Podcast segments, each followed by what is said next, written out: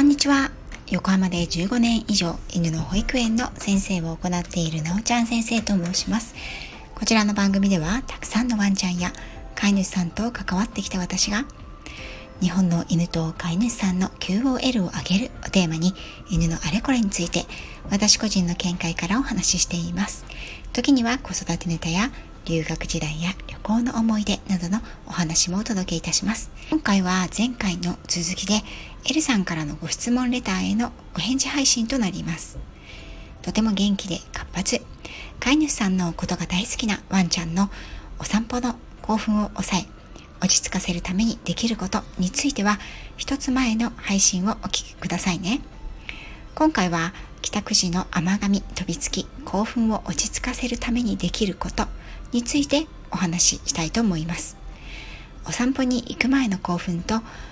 お留守番から帰ってきた時の帰宅時の興奮。どちらの方がよりワンちゃんを落ち着かせるのが難しいと思いますか？正解は長時間のお留守番の後帰宅時の興奮です。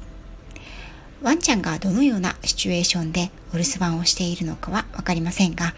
元気で活発な若いワンちゃんにとって長時間のお留守番ほど退屈な時間はありません。こちらのワンちゃんは10時間以上のお留守番をする日もあるということでした。ここで犬の1日についてお話ししますね。人間の1日と犬の1日は違います。これは感覚的なものはもちろんですが、命の時間としても相当な違いがあります。頑張っても犬たちは20年生きることは稀です。私たちはまあ80歳まで生きるとしても単純に命の時間は人間の4倍の速さで犬たちは経過していくんですね。となるとワンちゃんの1日は人間の4、5日あたりに相当します。またもうすぐ3歳というプードルのワンちゃんは人間の年齢で言えばだいたい20代前半です。小型犬は最初の1年でだいたい人間の20歳相当に成長し、その後、大体は1年で4歳ずつぐらい年を取ると言います。これは個体差や研修の差もありますけれどもね。大型犬は最初の1年で15歳前後、その後は1年に7歳ずつ年を取っていくと言われます。もちろん、これは人間の感覚での時間ですが、それだけ犬の肉体年齢、命の時間の速度は早く過ぎていくんです。1日に10時間のお留守番をするということは20代中盤前半から中盤の体力と活力のある元気な若者が2日近く自宅に引きこもるということに他なりません。もちろん遊び相手もスマホもパソコンもゲームもテレビも読書もおやつもない状態です。これご自身の身に置き換えた時にどう思いますでしょうか？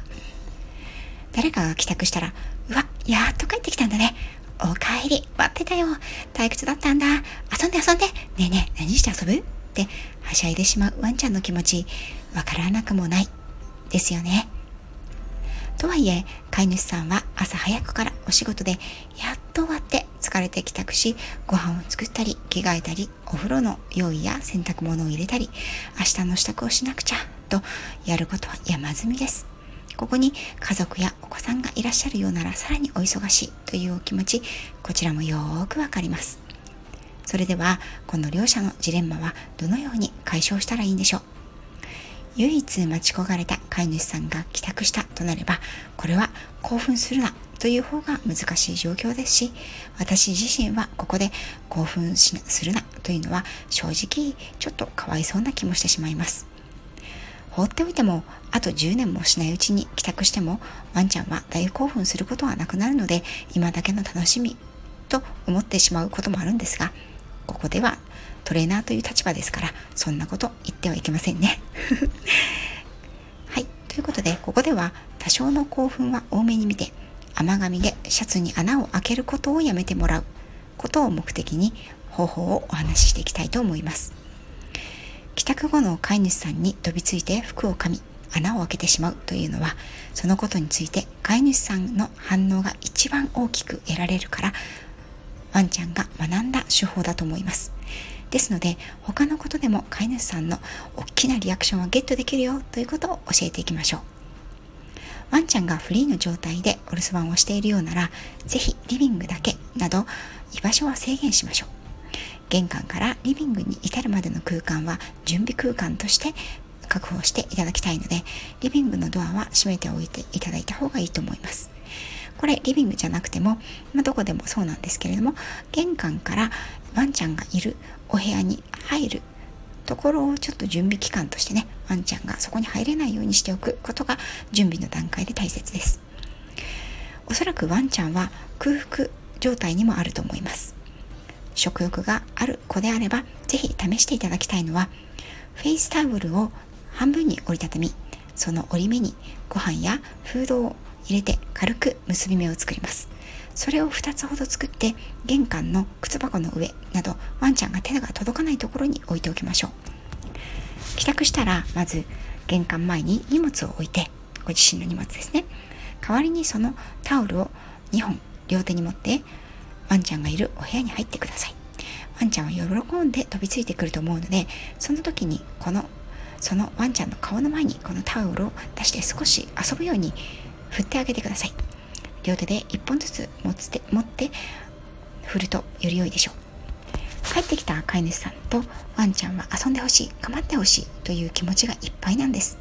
それをただただ静かにしなさい。落ち着きなさい。というだけではちょっとかわいそうなのでじゃあ私ではなくてこのタオルで遊んでねと飛びつき興奮する。対象を変えてもらいましょ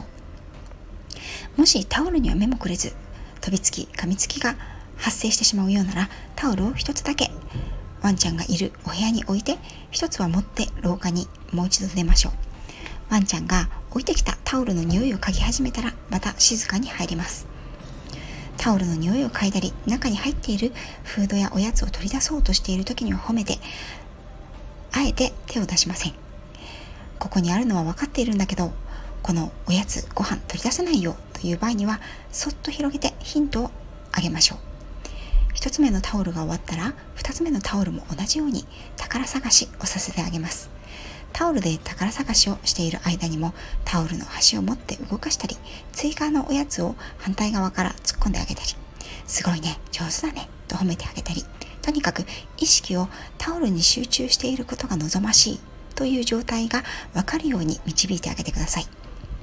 もし興奮して途中で飛びついてきたらまた外に出ましょう。タオルは置いていってあげてください。長時間の留守番した後のワンちゃんは体もですが精神的にも退屈していますからここでちょっとした精神的作業を与えてあげることで意識はそちらに集中しやすくなります。2つ目のタオルの宝探しが終わらないうちに1つ目のタオルに追加のご飯を入れてあげてください。こうして夕ご飯はながら食べをさせることをお勧めします。タオルの他にチーク玩具や固めのペットボトル箱やトイレットペーパーの芯を組み合わせたトリックボックスなど何でもいいです。一気に出てこない動くようなチーク玩具は犬にとって集中するものの一つです。前回お話ししたように犬の興奮する要素は動きと音です。止まっているより動くものの方が断然ワンちゃんにとっては面白いんです。ご飯の入った動くおもちゃがいくつも見えるところに用意されていることでワンちゃんの意識も体もそちらの方にフォーカスされていきます。この子は刺激に飢えていますからフードボールにご飯を入れて待てをさせて一気にご飯を夕ご飯を食べさせるなんて退屈な食べ方をしてしまうともったいないですよ。あらゆる楽しい遊び食べができるように毎毎晩違うおもちゃや違う食べ方をしてあげてもいいと思います。人間の子は食事中に遊ぶと怒られますが犬にはそのルールは適用されません。どうせ食べるなら楽しみが倍増した方がいいじゃないですか。フードボールにフードを入れなくてはいけないというルールはないんです。お散歩の時の興奮を落ち着かせる。前回の配信でもお話をしましたが何も言わずに待つ。おとなしく落ち着いてもらうまで無視をするという方法はこの場合得策ではありません。別のことを学んでしまう可能性がありますし第一忙しい飼い主さんはそんなに悠長に待っていられないと思います。ですのでここではいかに飼い主さん自身をターゲットにさせず日中充電していた温存していたエネルギーを発散させるかという方法についてお伝えしました。いかがでしたか？よろしければお家で取り入れてみてくださいね。また、具体的に方法がわからない、もう少し具体的なアドバイスが欲しい、実際にやってみたけれども、ちょっとよくわからなくなってしまった、アドバイスが欲しいといった方は、個別のカウンセリング、しつけ相談もオンラインでね、行っておりますので、ぜひ DM や公式 LINE でお問い合わせくださいね。ということで、L さん、今回はレターでの質問ありがとうございました。お役に立てたら幸いです。